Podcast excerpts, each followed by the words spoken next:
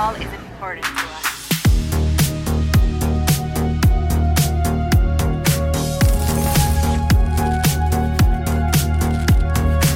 Hello and welcome to tonight's show.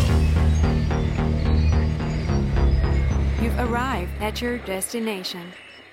Connecting. Hi guys, welcome to Glitching the Code here on iconic.com. I'm here with my new friend Sandi Adams. We did an interview in the Deep Dive studio a couple of weeks ago, and you'll be seeing that. You'll either have seen that or you'll be seeing that over on iconic.com. So we won't repeat everything that's there because that really does deep dive into all of this content about Agenda 21, the Earth Summit, Agenda 2030, and all of Klaus Schwab's little plans. But we will briefly cover that in the first 10 minutes. Sandi, I had a great time chatting to you. It felt like my first kind of proper show. We had books out and we could see how they've written these things. And some of the stuff that you came out with, I didn't know most of it, or it solidified what I thought I knew, if that makes sense. Sometimes I need people who know this stuff better than me to kind of confirm what I think I know, if that makes sense. And you really did. And we're going to do a series together. I'm going to make that happen because this is the important stuff.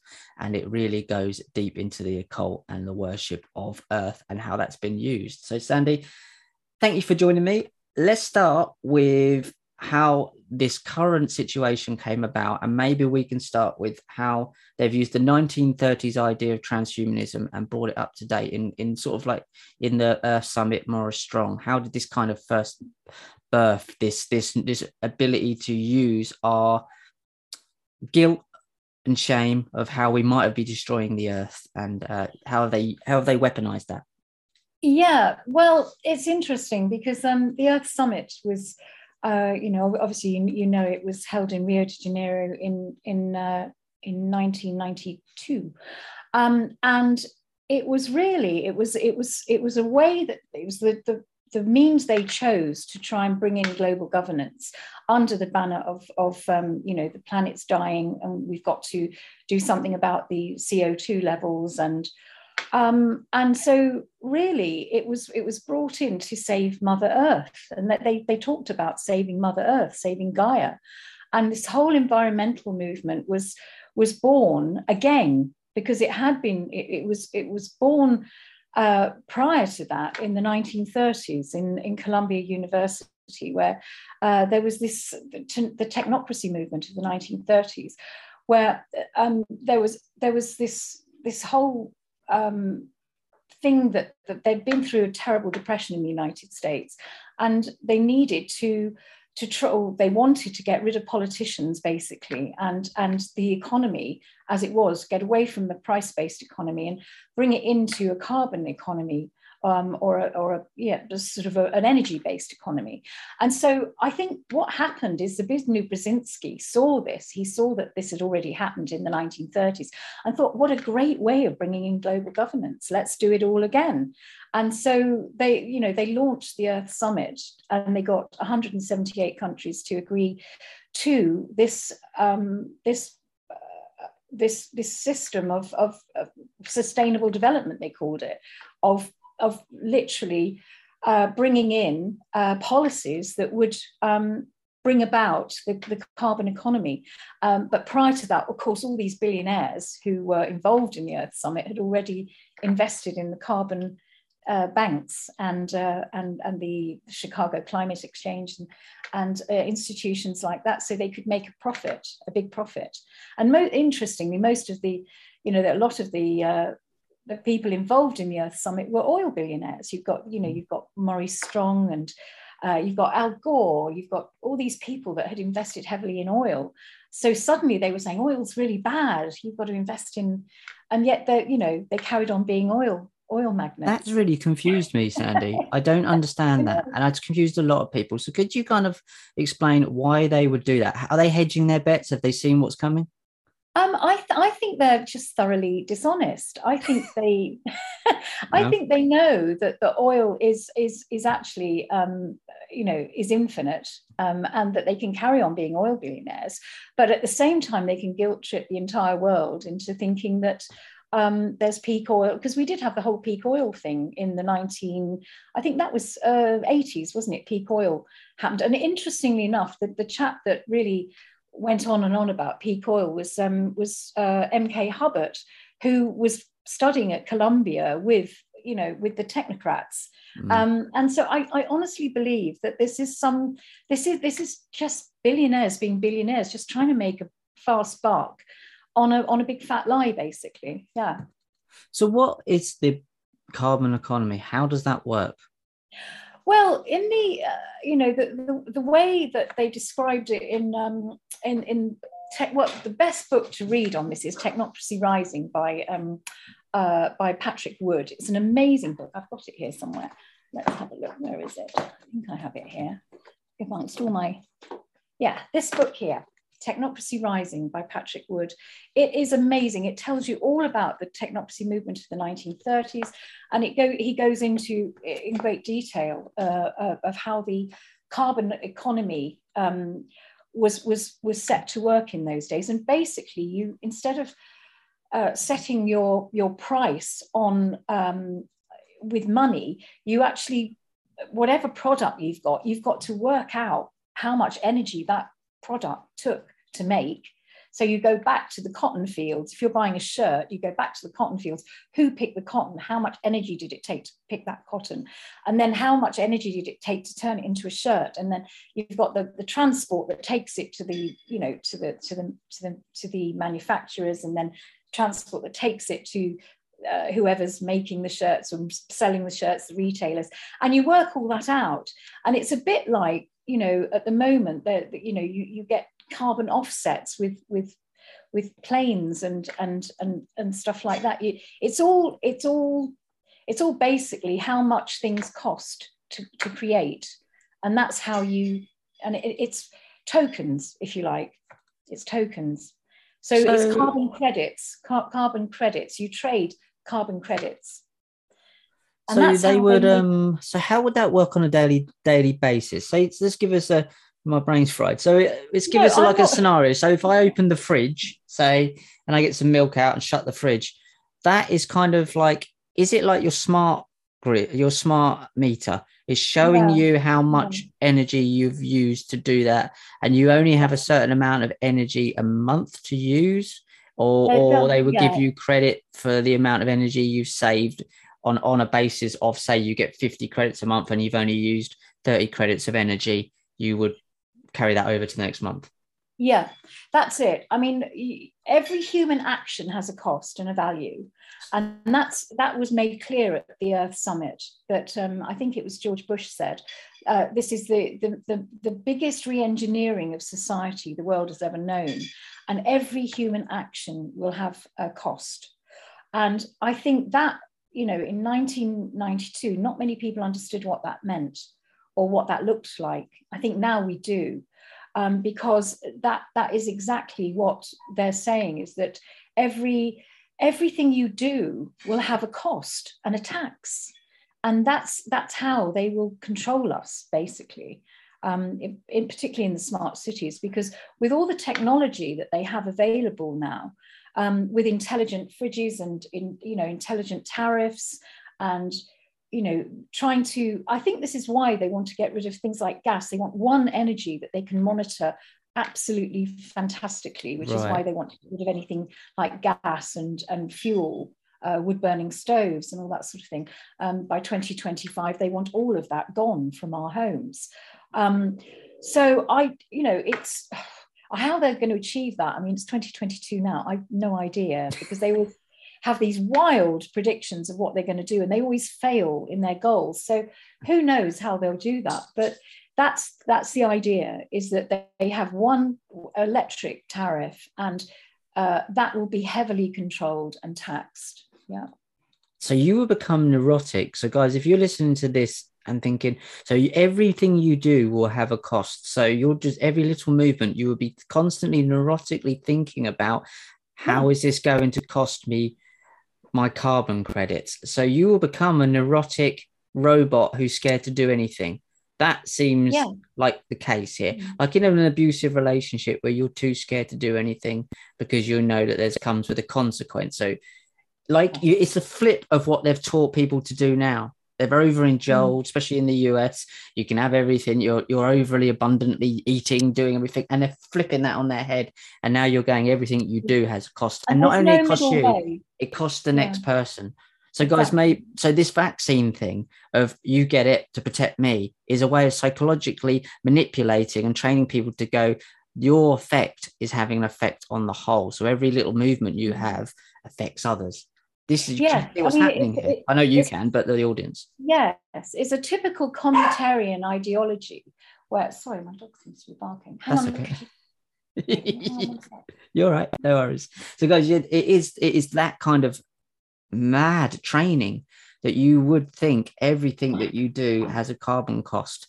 And then we'll get to later why they've chose carbon and the kind of occult meanings behind that, and the fact that they've used it to say you're saving the planet, like you're saving Granny.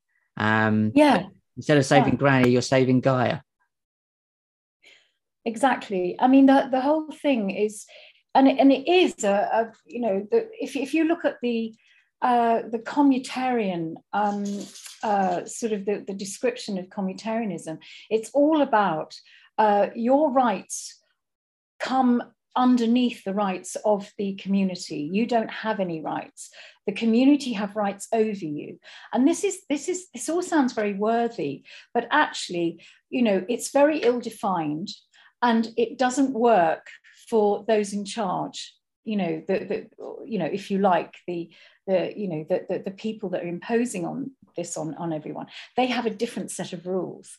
And so it's not for the greater good, it's actually for their good, you know, for the good of the people that are going to make all the money out of all of this, and already have done. I mean, if you look at, you know, how, you know, the PPE and the vaccines, they've made fortunes on that, and the PCR tests and that, it's just unbelievable. So all of this is not done for the greater good. It's done for the good of the corporations and the big boys. Yeah. So later on, I want to come to some of these little boys or big boys, whatever they want to call themselves, like the Rockefellers, the Rothschilds, and then even some of the maybe the bloodlines that really sit behind them that people never talk about, that are really in the shadows. Guys, we still do have royalty, and we do have royalty bloodlines here. They've just sit in the shadows because they've realized it's easier for them to just sit behind a political system, and that's just theater. So what I want to talk about now is let's just cover a little bit more of that. Maybe these the Global Earth Summit, obviously they come up with these 17 goals and sustainable development. How does this work, and how does this fit into their plan to kind of make you feel guilty about killing the Earth, Gaia? Well, it's mainly, most of them concentrate on poverty and in environmentalism, basically. And that is really what it's all about. It's about making everyone equally poor, and controlling all the resources. I mean, that's what the 17 goals, if you look behind them, they sound very worthy. There's all this inversion goes on, and it's all, you know, we want to end poverty, and we want to end hunger. Which is a feeling. Exactly, it's a feeling. But you know what they want to do is actually control, you know, the food supply. They want to control, you know, the money supply. You know, they do control the money supply, but they want to control and make everybody equally poor. With, you know, universal basic income will do that very successfully. So it's all in double speak. It's a bit Orwellian. Well, it is Orwellian, obviously it's Orwellian, but it's like double speak or groupthink or whatever you want to call it. It really is an inversion of what it really is. Yeah. And that's where the occultism comes, isn't it? So these Green New Deals, sustainable development, there was a bit, one of the books that you read to me, and I can't remember the book for the life of me, and I really want to get it, so I need to ask you what book that was. And you read out a paragraph where they detail that humanity is humanity's biggest problem. Can you kind of explain what that book that was from? Because that was from the First Global Revolution, and I think I've probably got have I got that quote here? I don't know whether I got it here in the hallway, but it basically what they were doing is, in these, there were three main Club of Rome reports, which are think tanks, really. The Club of Rome are great for chucking around ideas and coming up with solutions, or solutions in their eyes, for how to help humanity. And of course, it's not about helping humanity. And one of them was the final one was just before the Earth Summit, 1991. It was called The First Global Revolution, and it was written by Alexander King and Bertrand Schneider. And they, Alexander King was, I think he was a member of the Club of Rome at the time. He probably was the head of the Club of Rome, I can't remember. But anyway, it was his idea that they should chuck around ideas of how they could unite humanity under a common crisis and get a common solution through that crisis. So they said, oh, we thought about, famine, floods, global warming, earth, tectonic plates and all this, earthquakes or whatever. And they said, and we thought global warming would fit the bill. I mean, literally, they were chucking around ideas of how can we create an enemy, because all the enemies had gone. I mean, the Second World War was over, the First World War was over, the Berlin Wall had come down a couple of years before in '89. So they needed a common enemy, because globalists need enemies. Let's face it, to create fear, you need enemies. And they decided that the enemy that they had identified, the next enemy, would be humanity itself. And that quote actually says that. I mean, I could get it for you if you like, but no, we just spoke about it in the last one. But that was the idea, was to identify an enemy in order to create human beings as being the enemy of mankind. And that's why we are demonized. We're not, in the whole of Agenda 21, the environmental movement comes before the humans. We've got to save the planet. And you think, well, okay, save the planet, but what, we've got animals and things, but if there's nobody here, who's going to enjoy that planet that we've saved? And it will be them, it will be their playground, perhaps, I don't know. But the whole depopulation program, which was really instigated very early on in this, before the Earth Summit, they've been talking about depopulation for many, many years before that. So, it becomes a nonsense, really, that they made us the enemy, yeah.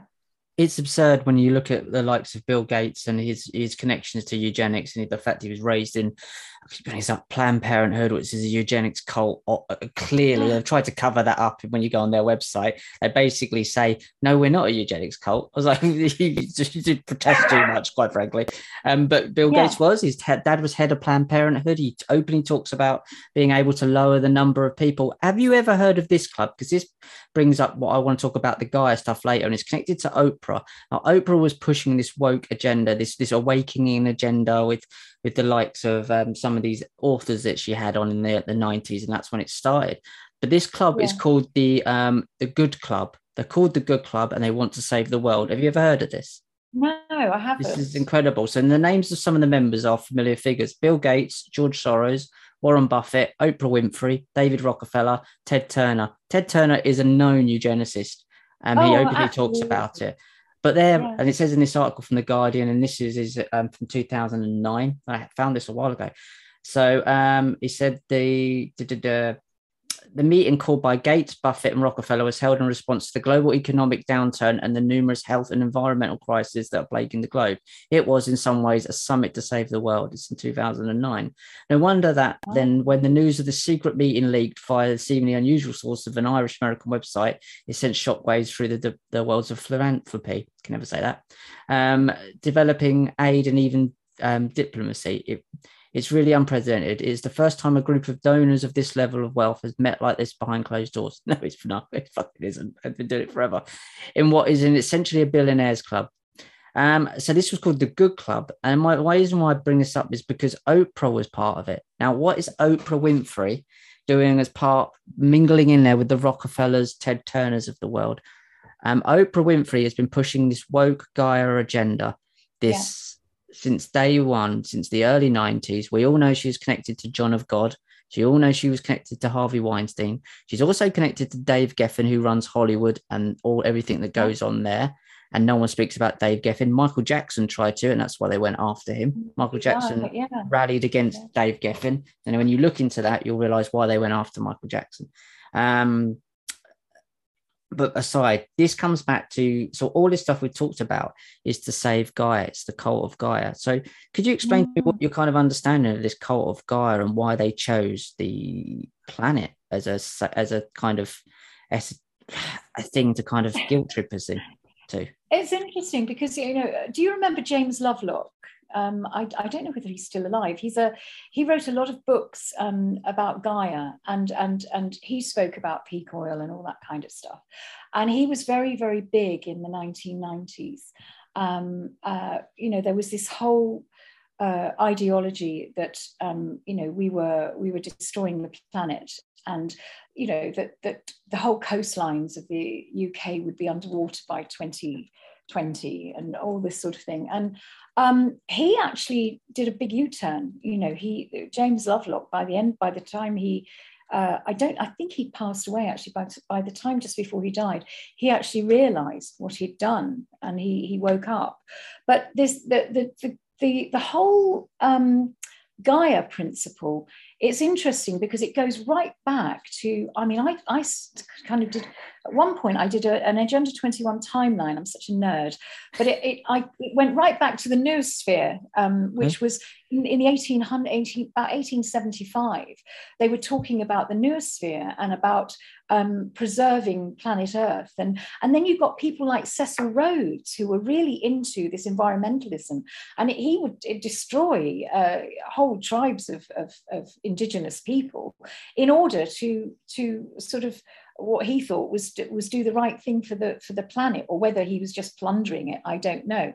But all I know is that it historically, it's always been a way for rich bloodlines, if you like, to seize land and resources off indigenous people. And the WWF, you know, that goes back years as well. And Cecil Rhodes had a lot to do with the WWF, but I think it's just an excuse, really. It's been created as a, you know, we know that it's a pagan thing. It's a pagan worship of nature above the human being, and I think it's a very New Age thing as well. I mean, it's been adopted by the New Age movement, you know, particularly in a town like Glastonbury. They all talk about Gaia and goddess worship and all that sort of thing. And the thing is that it's very divisive. I find that, you know, the whole town here is kind of divided with between men and women, for instance, and that's what it seeks to do. It's, you know, Mother Earth, and it's all about, particularly in this town, it's all about goddess worship, and men destroy the planet. The goddesses all, you know, they nurture the planet, but actually the reality is very different, and there's a lot of division goes on. So I don't know. I think it's been used by the New Age movement, and we all knew that this would happen. I mean, Maurice Strong, you know, interestingly, when he had a ranch in America called the Baca Ranch, and when he was trying to promote this environmental movement, sustainable development, he and his wife Hannah, I think Hannah was Scandinavian, they used to have temples to Gaia on their land, and they used to invite all these gurus and world lead, you know, sort of religious, you know, the Dalai Lama and you know, Buddhist leaders and all sorts of people to the Baca Ranch to promote this whole theory of Gaia worship. And really, and you know, it's to pull people in, and possibly, you know, they are doing rituals, I'm sure absolutely, yeah. I mean, people don't actually understand that. They don't get the occult backgrounds of these bloodline families, and that's one of, I think, the hardest things to get people across, because they say things like, why would they do that? Why would they do these things? Why would they, other than greed? And it goes deeper than greed, and I know we talk a lot about they want to make a lot of money, but it does go deeper than greed. They feel like that they are at the very top level, these bloodline families, that they have a right to rule, a divine right to rule, a bloodline right to rule that goes all the way back, from what I can tell, to Cain and Abel. Yeah. And I'm not saying it does. I'm saying they believe this. I'm saying I don't necessarily believe. I think they're mad, but they believe this. They believe that they have a divine right to rule. So the Rockefellers. The Rockefellers kind of sit in front. They're more public than the other bloodline, like these real bloodline families. The Rockefellers would have married into these bloodlines, by the way. The Rothschilds would have married into these bloodlines. They wouldn't have been part of the original bloodlines. They would have been allowed in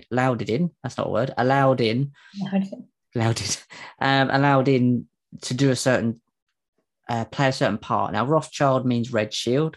It's my view that they are there to shield the rest of the families. They take a lot of the brunt to so people don't look any further, but they are actually farther up the chain than the Rockefellers. Let's talk about the Rockefellers, because they've got their hands in everything at the moment, and there also comes something called the Great Transition that people don't talk about. What is your kind of understanding of the Great Transition of the Rockefellers? Well, the Great Transition is the Rockefeller Foundation's a version of the Great Reset, isn't it? It's but it's very shadowy. Not many people know about it. And to be honest, I haven't read an awful lot about it. I know it's there. I don't know if you have, but it's almost as though it's in the background waiting for, once the reset's in, that the transition will come in, because that's all about transhumanism, isn't it? I believe it's all about bringing in this whole thing. So I they are, they do seem to be the people who are the face of the new world order, if you like, the Rockefellers and the Rothschilds. But behind them are other families. You've got the Schiffs and the Warburgs, and as we know, the 17 bloodline or 13 bloodlines, isn't it? And you wonder how much they are being controlled as well. And it is interesting, because I was doing some research, really. I've done it the last few weeks about the Rockefeller Foundation. It was actually incorporated in 1913, and I can see that behind all of the shadowy organizations, like the Trilateral Commission and the Council for Foreign Relations and the Bilderberg Group and the World Economic Forum, all of these have spun, even the United Nations itself, incorporated in 1948, all of these have sprung really from the Rockefeller Foundation. They've all sort of just literally mushroomed up in a chronological order from that. So I think, obviously the bloodlines are behind them, but they are the face of it. And they seem quite comfortable being the face. They're very, you can look at all their documents, the 2010 lockstep documents, all of that. They're very in your face, and they don't hide anything at all. So maybe they're the ones that are supposed to be there as the front men, I don't know. But that's the way it looks to me anyway. Yeah. Same here. One thing I found was really odd, that Rockefellers were part of and assisted with the initial kind of setting up of Alcoholics Anonymous, and they had the Friends of the Rockefellers. Now, what better place to find out dirty little secrets about people than an Alcoholics 12-step meeting, or a 12-step meeting for drug addicts. That's where people openly talk in the safe space. And guys, these people do these things, and they did fund the initial startup of Alcoholics Anonymous, which has done incredible work. I'm not knocking what they're doing at all. I just think it's an interesting point to see how far-reaching these families go. You mentioned something earlier I just want to come back to before I forget. You mentioned that they needed an enemy. Yeah. That's the word. Baddie is what my son might say.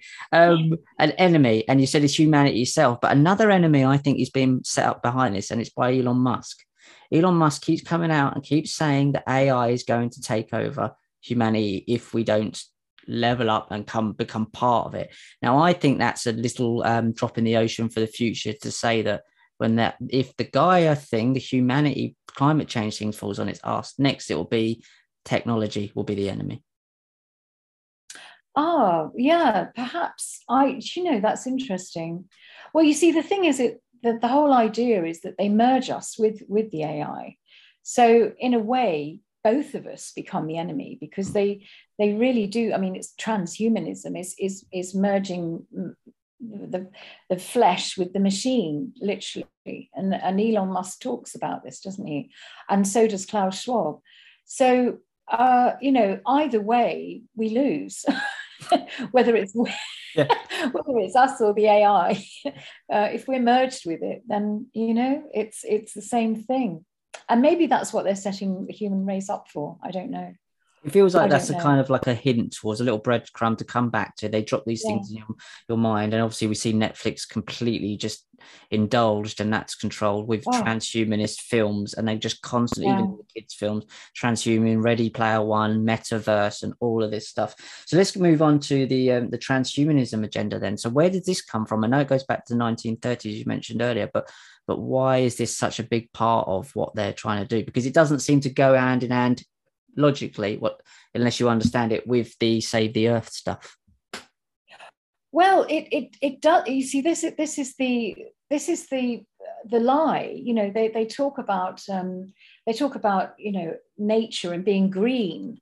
I mean, there's nothing green about the green movement as we know it today, because it's backed up by the technology. So there's nothing green about a smart city. There's nothing green. There's no nature. There's nothing really. It's almost as though they've separated. The human beings have got to be with the AI in the smart cities, and the nature is just left alone because we mess it all up, you know. That's the way, that's their thinking. And when I read the Global Diversity Assessment, you know, that great big book, there was so much about, we've got to have, you know, the human settlement zones and the court corridors in between, because people cannot be in nature because they mess it, you know, basically we destroyed it. And you just think, well, is that true? I don't think so. I think it's the big corporations, you know, Rio Tinto have destroyed it, not the, you know, the man in the street. We actually are very, you know, we're good. We sort of, you know, we do our bit, you know, look at us all. We recycle, we do everything that we're told to do to help save the planet. And yet, you know, it's the corporations that don't do that. So it's a nonsense. I mean, the whole technocratic agenda, there's nothing green about it, and nothing, it's anti-nature, it's anti-human. There's nothing really other than progressing this AI agenda, which you wonder where that comes from. I mean, I look at it and I think, well, anybody that has any sort of seed of humanity would not be thinking of an agenda like that. You know, because it is the end of the human condition if it does progress. I mean, human beings will simply cease to be. And is that really something that we want? No, we don't. Most people don't, anyway. Yeah. There's a lot of people that do. They think, oh wow, AI, it's fantastic. But I just don't get it, really. No, but this is the human 2.0 situation. And this has a lot of hermetic principles. This is a great book, guys, to read. This is The Alchemical Tech Revolution by Wayne McCroy. And this goes into what they're doing and why the occult reasons, the hermetic principles behind the artificial intelligence technocratic agenda, which has a lot of occult reasons that go back to Gollum and things like that. And it has a real occult situation. It's a technocratic version of usurp. They're using it to usurp God. We see the Tower of Babylon coming at the moment, and they're changing the meaning of words. So we can't communicate. We understand, like in Canada right now, where they're saying, look, that basically it's an act of violence to have an opinion, to say it out loud. Words are an act of violence now. It can't be an act of violence if it's not physical. We need boundaries. But what they're doing with the transhumanism, transgender agenda is they're taking away boundaries. So we can't understand what we mean. So I can't say something to you and know that you know what I mean. We're all second guessing what we're saying. And this comes back to, again, the smart cities, the carbon thing where you're worrying about every little thing you do. You're scared to do anything. And that's what they're doing. And they're doing it in here. So we end up being subhuman, because everything that makes us human and free is our ability to just fuck up and do weird stuff and try things out. And that's what they're doing. And I believe that a part of the agenda, transhumanist agenda, is changing the way we think and the way we think to behave. And then when you live in a smart city where everything you do is controlled, like 1984, and seen, do you still behave human when you know someone's watching? When the camera's on, I'm not Richard, the same Richard when the camera's off. And imagine being the camera on all the time. Kind of, I'd like to get your take on that kind of psychology. Yeah, no, absolutely. It is that whole thing of being observed all the time. You can't be natural. You can't be yourself. And that's the whole thing about being free and you can't be free if you can't have those. You can't be a normal person under oppression. It just doesn't work. And I don't really understand how they can. I suppose they're just doing it because they don't really care. They just want us to be oppressed. But the whole, what's going on with the truckers is extraordinary. Controlling their bank accounts and not giving them simply the basic requirements to live is unbelievable. And I almost cannot believe that this is happening at the moment, and we're watching it happen. And not one leader of any country has come out and spoken and said this is wrong. Now that bothers me so much, because obviously this is a blueprint for what they want to do to all of us, because not one global leader has come up and said this is against human rights, this is against democracy. No one has done that. So we know that this is what they want for all of us at the moment.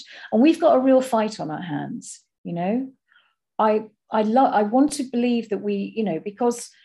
I've always lived in hope, which is why I've been talking about this for 12 years.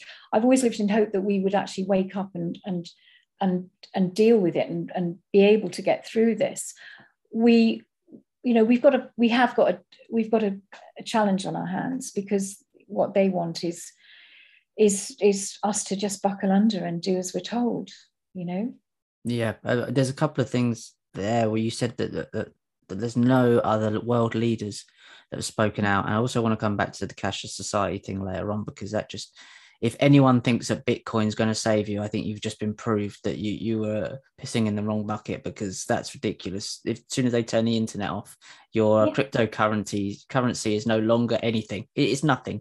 When you're mining cryptocurrency, you're sitting on your ass.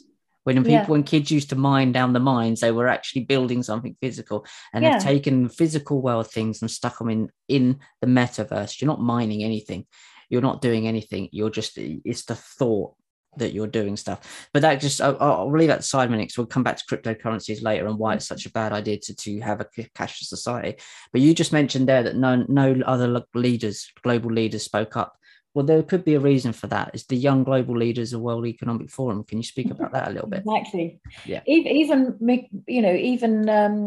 Putin has done the global leadership, which makes me realise that he's one of them. He's advancing into Ukraine. They've all planned this. This is a distraction from the pushback. And it's interesting. Today, I was listening to a Wall Street analyst, and he was saying, at the moment they can't hide the deception at the moment, because if you look at on Wall Street, if you look at Pfizer stocks are tanking, Moderna stocks are tanking. What's gone up is the funeral part. The funeral business has gone up on Wall Street, and it's only gone up since 2021, not 2020. So deaths have been big business since 2021. And I think the other thing was, insurance claims, because people are claiming, insurance claims against what's happened to their relatives. And all of this, they cannot hide the bodies piling up. So what are they going to do? I mean, if you look at it, you can't lie about stocks and shares going up and down. It's a reflection of what is happening in the world. And so how can they buffer that other than creating a massive distraction somewhere else and putting more fear into us, doing it differently? And is this a desperate attempt? It must be. you know, and what will the outcome be? We don't know. But all I know is that I believe that Putin is one of them. He's in it as well. I mean, I don't hold out any hope that he's, you know, he's not in it, because all the global leaders, as you say, Macron, Trudeau, Merkel, I mean, all of them, Jacinda Ardern, they've all been in Klaus Schwab's School for Dictators. Yeah. Yep. That's why they're not coming up, because they're all on the same agenda. They want this to happen. They want us to be controlled and depopulated and everything else. Yeah. It's incredible to watch, isn't it, how this is rolled out. I mean, I do think they've gone too fast, too quick, too soon. I do think they've completely cocked this up, and they know it. And something panicked them about 2 months ago, were in the UK when they were trying to push out the Omicron thing, and that fell on its bum. And then they tried to convince us that the global warming was going to come. And I was in the train station in Derby and started to see the climate change. Sorry, it's called climate change now. Our notices on the wall, and they were gone quick as well. And they tried it. They tried to say someone died in, I think it was New Zealand, a woman of climate change. People just laughed it off. At the COP2, people just laughed it off. So they realised that weren't going to work either. So they're panicking. Of course they're panicking, and they're looking stupid for doing so. But the problem is, me and you understand, like you to a much greater degree than I do, understand what's going on here and who these people are. But the main people, the general public have no idea what any of this is going on. We live in a different world today. Do they wander around and think, I don't take masks off? Boris said this today. They have no idea. How frustrating is that for you? I know I find it absurdly funny, but maybe that's my coping mechanism. Because it's mental. We're like, we live in the insane asylum and we're not insane.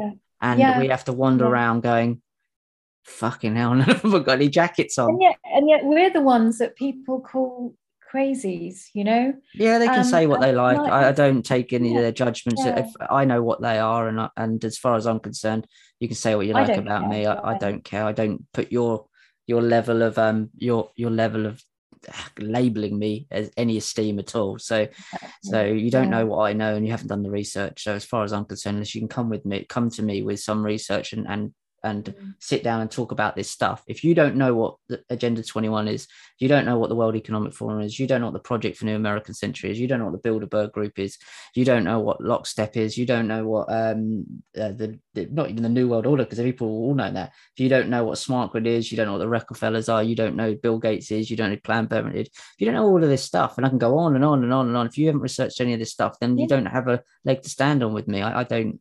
You need to know this stuff to be able to converse about it. This is the stuff that we've spent years, almost a decade myself, looking into, and I'm still learning stuff every day. But I see the patterns of behavior of this cult. I just want to come back to Columbia University, because you mentioned Schwab there, and that's where Soros, Schwab, what was going on there? Because it seemed to incubated the thought process, the ideology. Yeah, I mean, right up to sort of probably present day. I don't know, because I don't know who's going through Columbia right now, but you can bet some of those global leaders are there. But Columbia University, that's where the technocracy movement of the 1930s started, with the political scientists at that time, and the technical sort of social scientists and engineers and technocrats sort of put their heads together in a facility at Columbia University to try and figure out this carbon economy. And it's interesting because they shared a facility there with IBM in the 1930s, you know, very early computer, you know, sort of technology. And it is interesting that IBM then, you know, during the war, got involved with the punch card system of categorizing different ethnic, you know, minorities in order to round them up into the camps. And it was a punch, you know, it's that punch card system called the Hollerith system, because IBM bought it off Hollerith, who was a guy involved in the census of the 1930s.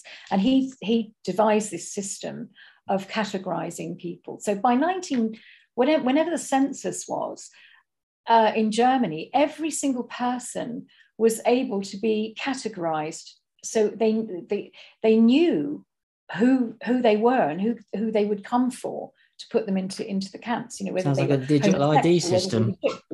Yeah, all of that.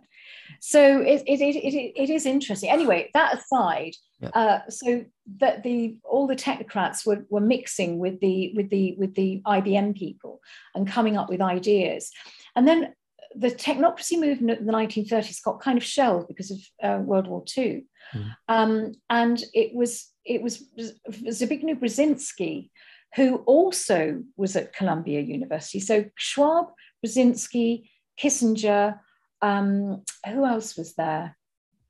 There was there's quite a few of the big movers and shakers were that's it, Amitai Etzioni, the communitarian guy who devised the whole communitarian system to kind of push forward this agenda, this weird sort of ideology of, communist in methodology, but in ideology. That's it. Sorry, capitalist in methodology, but communist in ideology. He was at Columbia University as well. So they've all been there cooking up a storm, really, in Columbia University. And, you know, you look at Klaus Schwab's, his CV, and he was there for quite a while with all these others like, Soros and all that lot. They were there cooking up this whole thing. This political, if you like, they were political scientists, and they were trying to figure out a way that they could steer humanity into this, whatever's happening now. It's incredible, isn't it, to look back, IBM, this connection to Bill Gates. Also, I've just found out Warren Buffett was there, obviously, and also yes, Barack Obama. That's it, Barack Obama. They've all been through Columbia. Or Barry, as he's really called.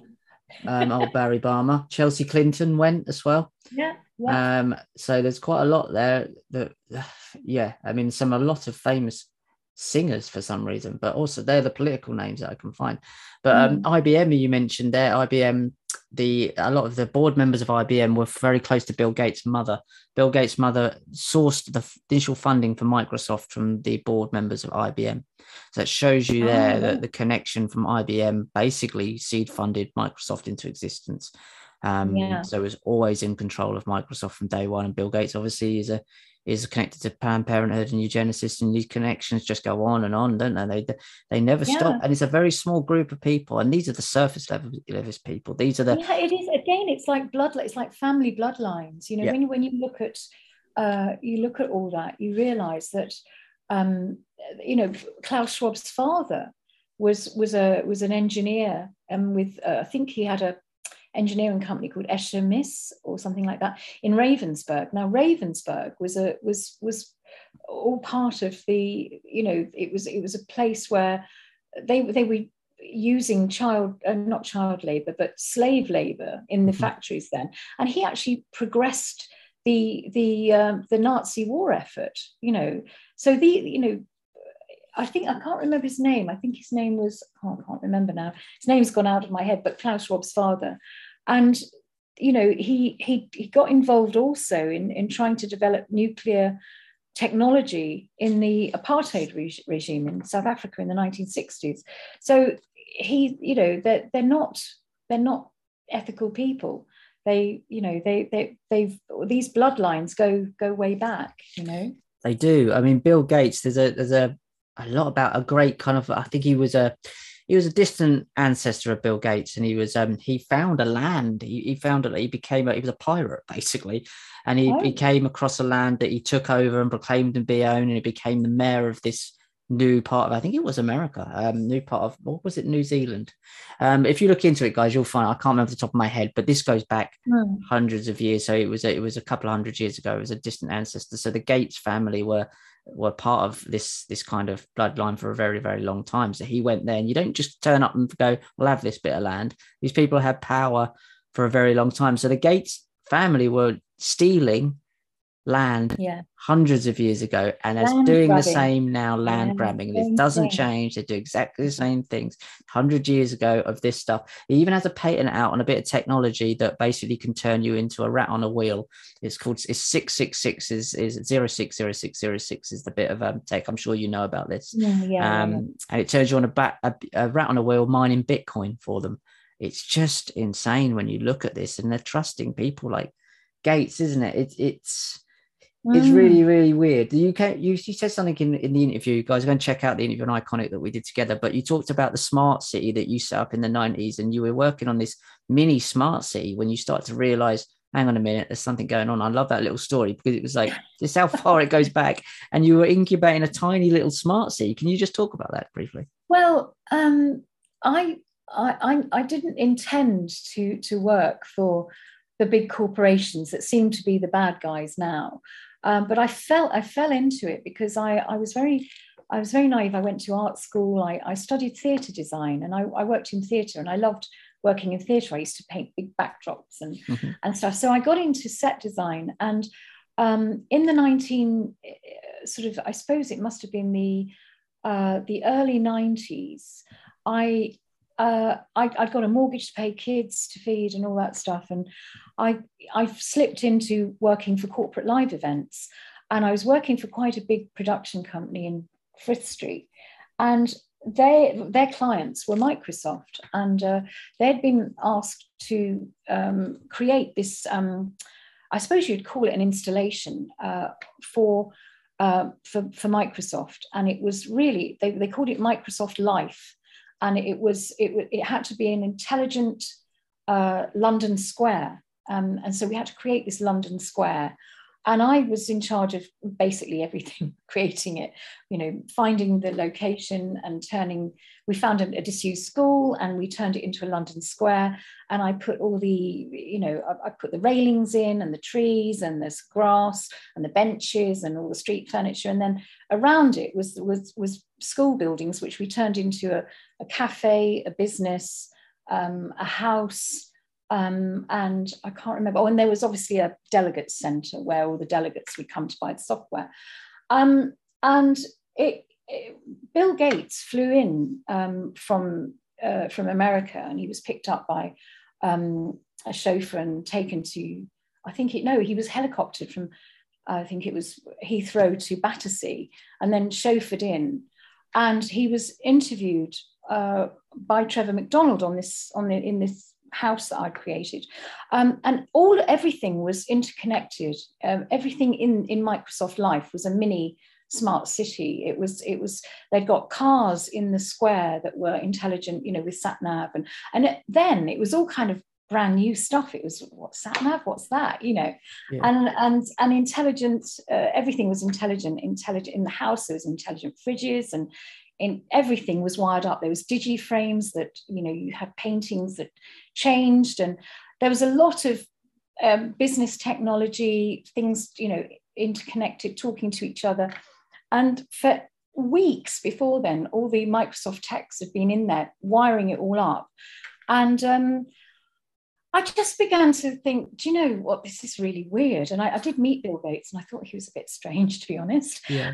And I just thought it gave me a really bad feeling, didn't like it. And and then I did work for Google, and I met Eric Schmidt, and I had the same feeling, and Bloomberg and GlaxoSmithKline and all these people. And I had to get away, had to get out of it. And in 2008, I just gave it all up and said, I'm not doing it anymore. And I ran away to the West Country and made myself poor, really. I took over a pub and made a music venue. That's great. Until COVID. Yeah. And then they closed down, yeah. Right. Oh, bless you. So that closed. So this has had a real impact, this whole last 2 years on your business. Yeah, big time, big time. Yeah, my business. I did 5 months of lockdown, and because I'm, doing what I do, and I did used to use the music venue for doing talks, and in sort of getting people to try and understand what's really going on. And after doing 5 months of lockdown, I could see that this was going to go on and on and on. Mm. And I thought, no, I can't do this. And luckily, someone bought the lease off me. Right. And it was difficult. But you're on the right side. It doesn't matter what happens to you. You just you don't compromise, and that's what I feel anyway. I feel that I've been true to myself, and hopefully and we're all on the right side of history, all of us working on all of this, we're on the right side. Yeah. Do you feel that Do you feel that the alternative media, as much as it is, and obviously there's people in the alternative media that have come on and jumped on it and taken advantage of it in the last couple of years and haven't been around, don't really understand this stuff. People like ourselves, I mean, you far longer than I have. I'm still 10 years in, but I'm not like as far in as a David Icke or yourself or an Alex Jones. I look up to people like yourself and Richie Allen. Do you think we had an effect on stopping this in the UK, these and the protests, because something happened, something spooked them? Do you think this actually getting this information out has had a massive effect over the last 2 years? And do you think do you think we've had a good effect? I really do. No, absolutely, 100%. And, you know, I remember in the early days of the protests, I remember doing, you know, going to, in fact, David was there at one of them on the 26th of, I think it was September 2020. Mm-hmm. It turned nasty, you know, the territorial support unit came in. And I thought, do you know what, this isn't going to stop us. You know, they were brutal. And I thought, this isn't going to stop us. We'll just carry on. And I got a lot of criticism for speaking at Trafalgar. I only did it once at Trafalgar Square. And I got a lot of stick and people saying, oh, protests don't work. You know, why are you playing into the hands of the, you know, the powers that be? They just want to do it to bring in martial law. But actually, those protests were extremely, extremely important for people to, and they were peaceful. You know, by the end of it, the police left us alone. Yeah. And I did go on the marches. I didn't speak, you know, because it got to the point where, you know, why speak? It's only egos, you know, you just literally just march. But I think what was sad about that is that it was all blocked from the mainstream media. So we were in, you know, we might as well have not been there for most Joes on the street. You know, they didn't know we were doing it. But for the people in the truth movement, it grew because, you know, we did pick people up along the way who saw YouTube and BitChute and all that, and how big the protests were. And it makes people realize that they're not alone. And I think that's really important. I think that just to see how they sprang up elsewhere around the world, everywhere around the world, then you can't, I don't think anyone can deny how much of an effect they had. The UK was the biggest and the quickest, and then it sprang up everywhere, and hundreds of thousands, millions of people across the world made a huge difference, the difference, in my opinion. And I never went to one of these things. I've got a little boy, couldn't get to them, but I should have done, and I need to go to one. And that's something like, beat yourself up. No, I do. If I can, I do my work, I do my bit here, trying to get the information across, learning this stuff and doing the interviews. But I need to get to these things. I'm quite a kind of, I'm not a big crowd person, but I need to go.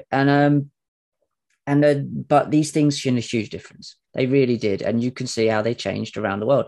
The same way these truckers' convoys have changed around the world. We have an ability, and there is a source here where we see things working and they happen elsewhere. And I think that's a connection that doesn't come through the internet. I think that's a connection on a soul level, if you want my deep and level opinion. There's something being done. Mm-hmm. People getting together and supporting each other in the hundreds of thousands, it can't do any harm.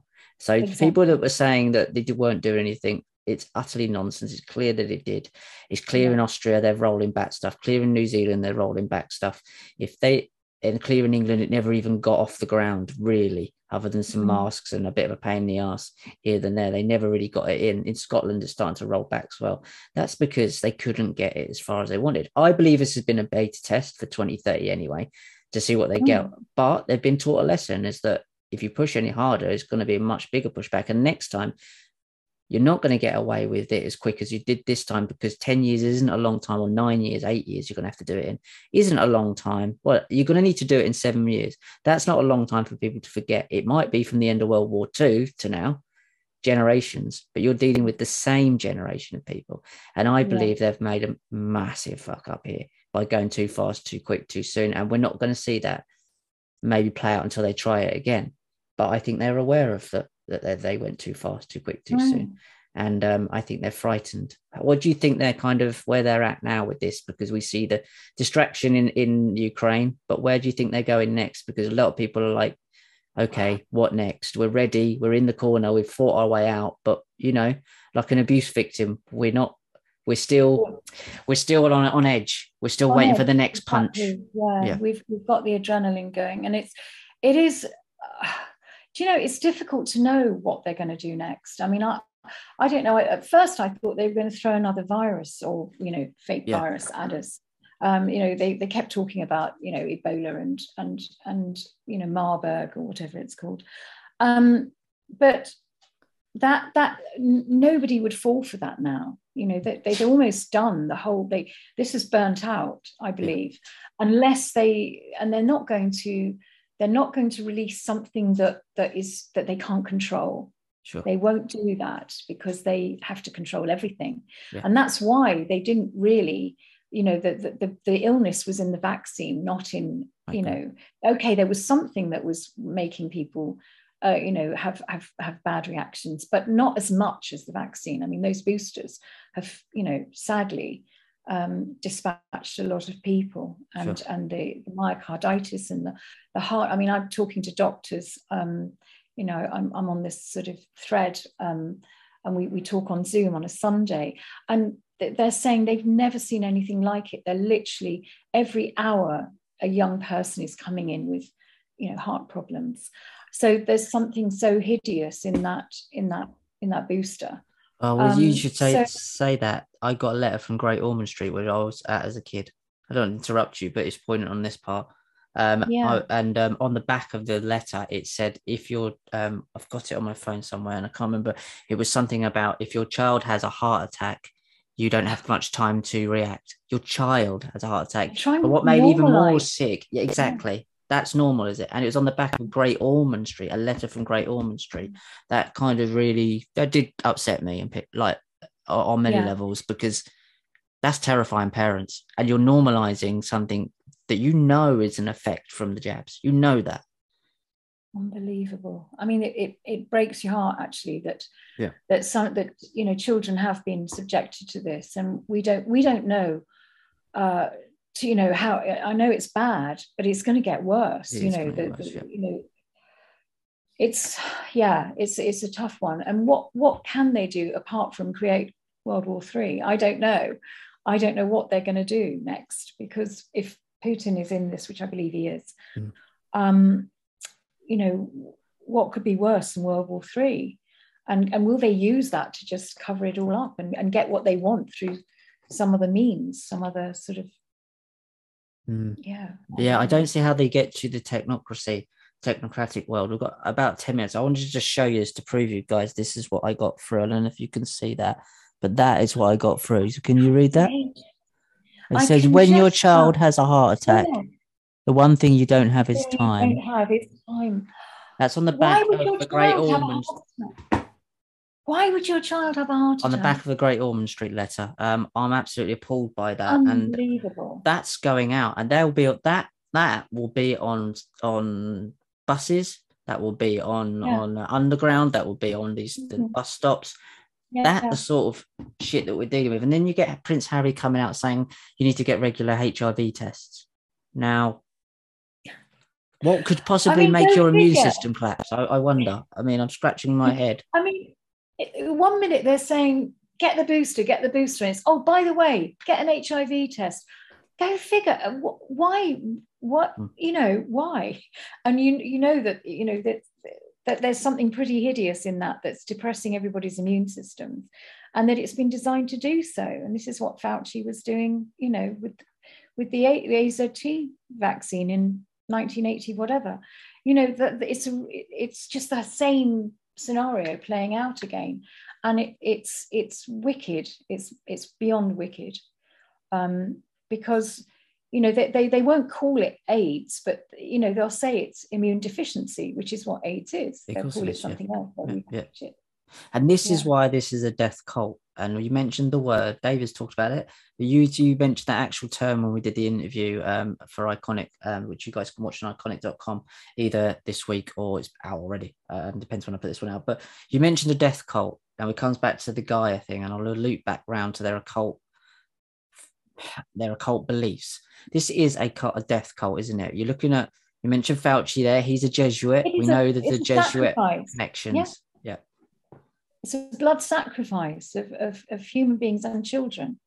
And, you know, it people think you're mad when you talk about the cult, but, you know, the paganism, as you know, as we know, you know, the whole Canaanite thing was all about blood sacrifice, you know, and that's the way they appeased, you know, their gods, if you like. And, you know, it's just bringing it into the 21st century. And I don't think it's never been anything else. It's always been there. You look at the, you know, the was it the Romans? After the Romans, there was the Mithras, and they used to slit bulls' throats and all that kind of weird stuff. And it's no different. It's no different. It's just, and we know that these secret societies go through rituals like this. We know that, and it's horrible. What's going on right now is a sacrifice of humans. And that comes back to this Nazi Fourth Reich element. Do you think there is a Nazi kind of Fourth Reich element? Is this just Nazis? Is this that part of it?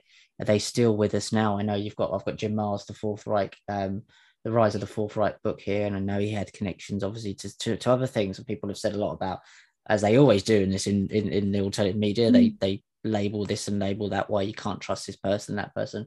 But if you look at the information in there. I wanted to interview a guy and sadly passed. That, to me, makes it quite clear that the Fourth Reich, the Nazis never went away. No, they didn't. I mean, it pains me because, you know, my father, bless him, he fought the Second World War. He was a squadron leader. And, you know, I looked to him as a bit of a hero when I was a kid. You know, he saved us from tyranny. And he went to his grave thinking that we'd won the war, and we didn't. It carried on sort of underground, you know, through Operation Paperclip, you know, all of that, the scientists, the people that died, that were you know, hanged in the Nuremberg trials. I think there were 7 doctors were hanged in the Nuremberg trials because their defense was, oh, well, we were just taking orders, and that didn't wash. But the real scientists behind all that were just shipped away to America under Operation Paperclip, and it just continued. And this is what we're seeing now is that nothing is, it's always the same thing because the bloodlines go on. The same history repeats itself constantly. And the only way it won't is our raising of our own consciousness on all of this. And not in a Gaia way, not in a New Age way, but on a soul level of us actually understanding understanding what's really, really going on with these bloodlines and with these rituals and with, you know, the sacrificing of humanity.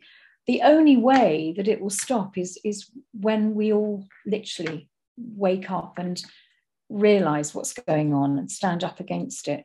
And people are doing it, you know, people are doing it. But yes, it's that the Nazis never went away. We didn't win the war.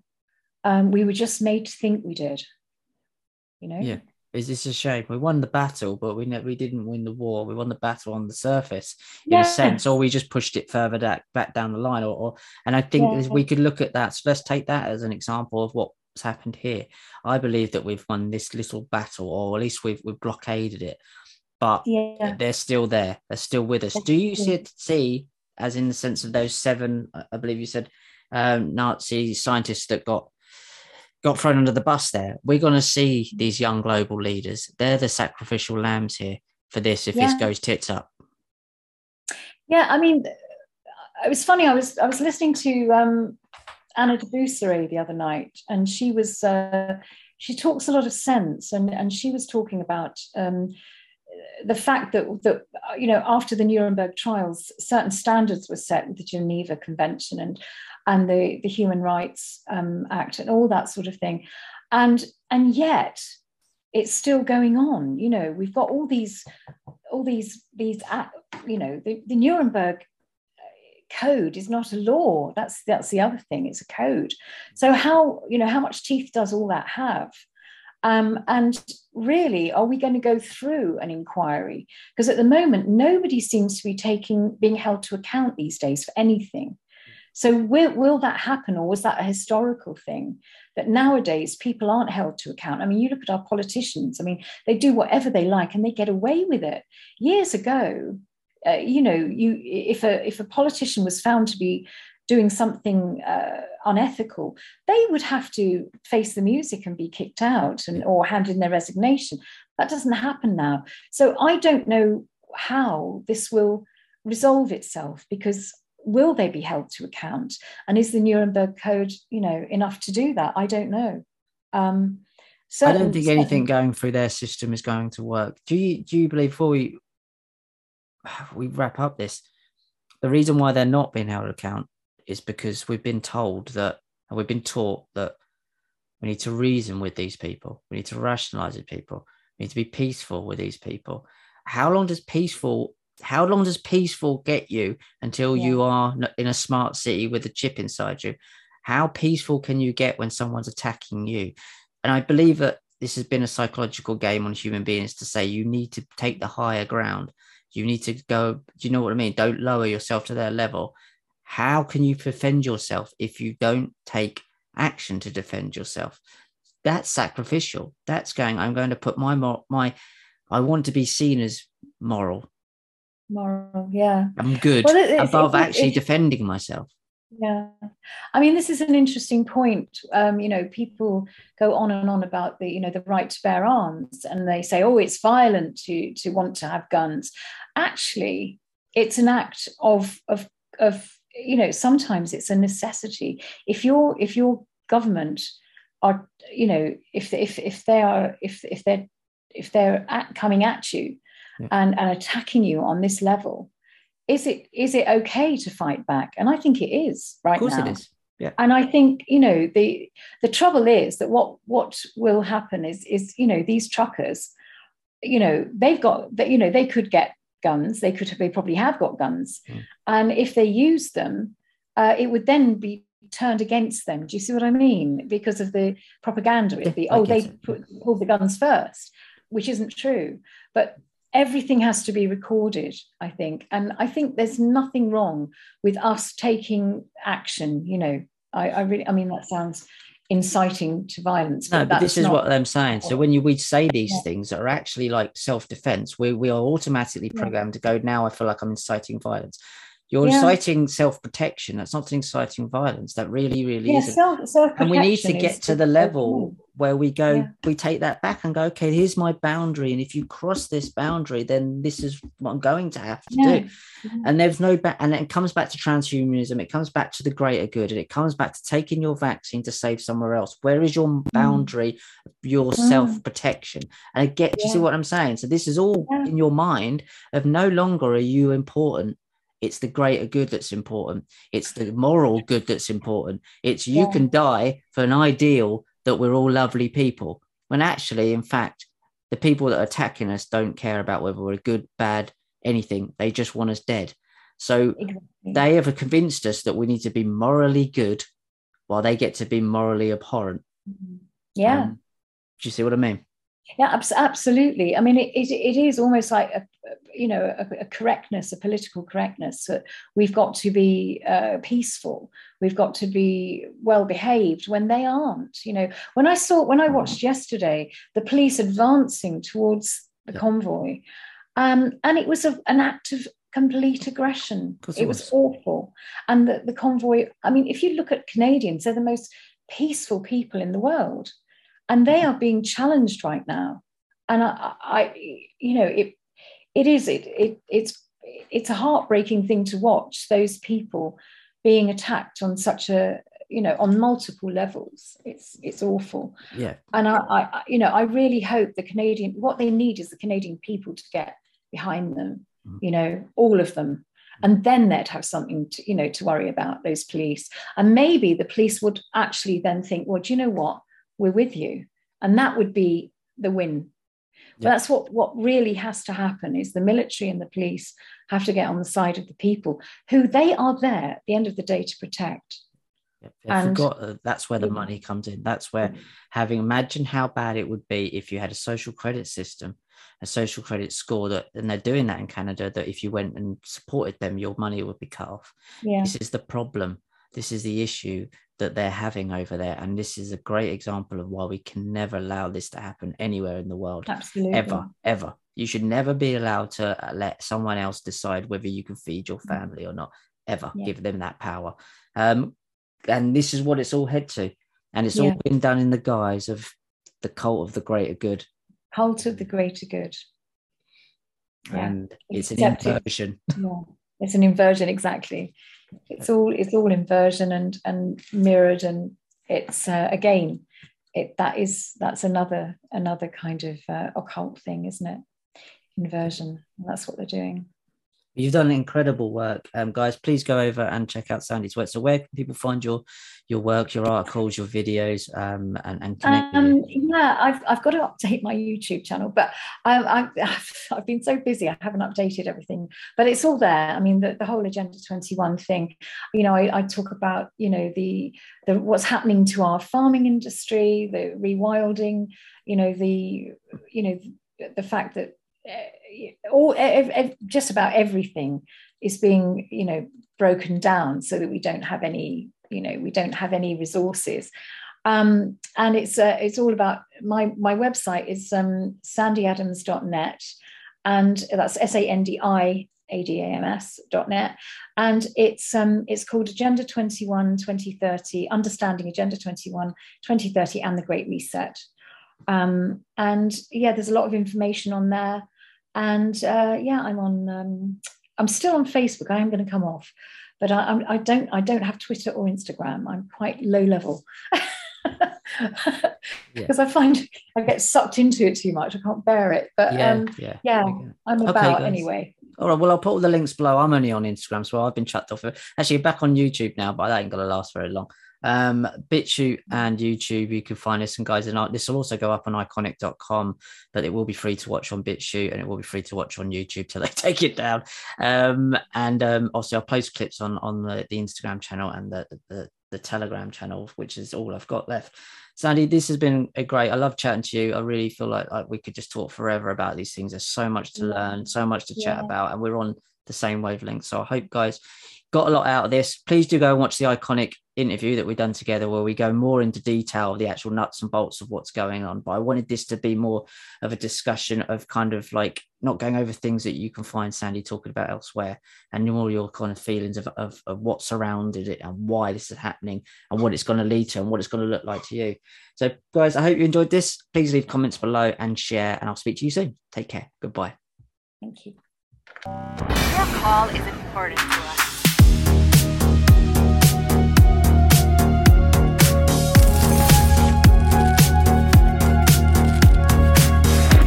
Welcome to tonight's show. You've arrived at your destination. Connecting.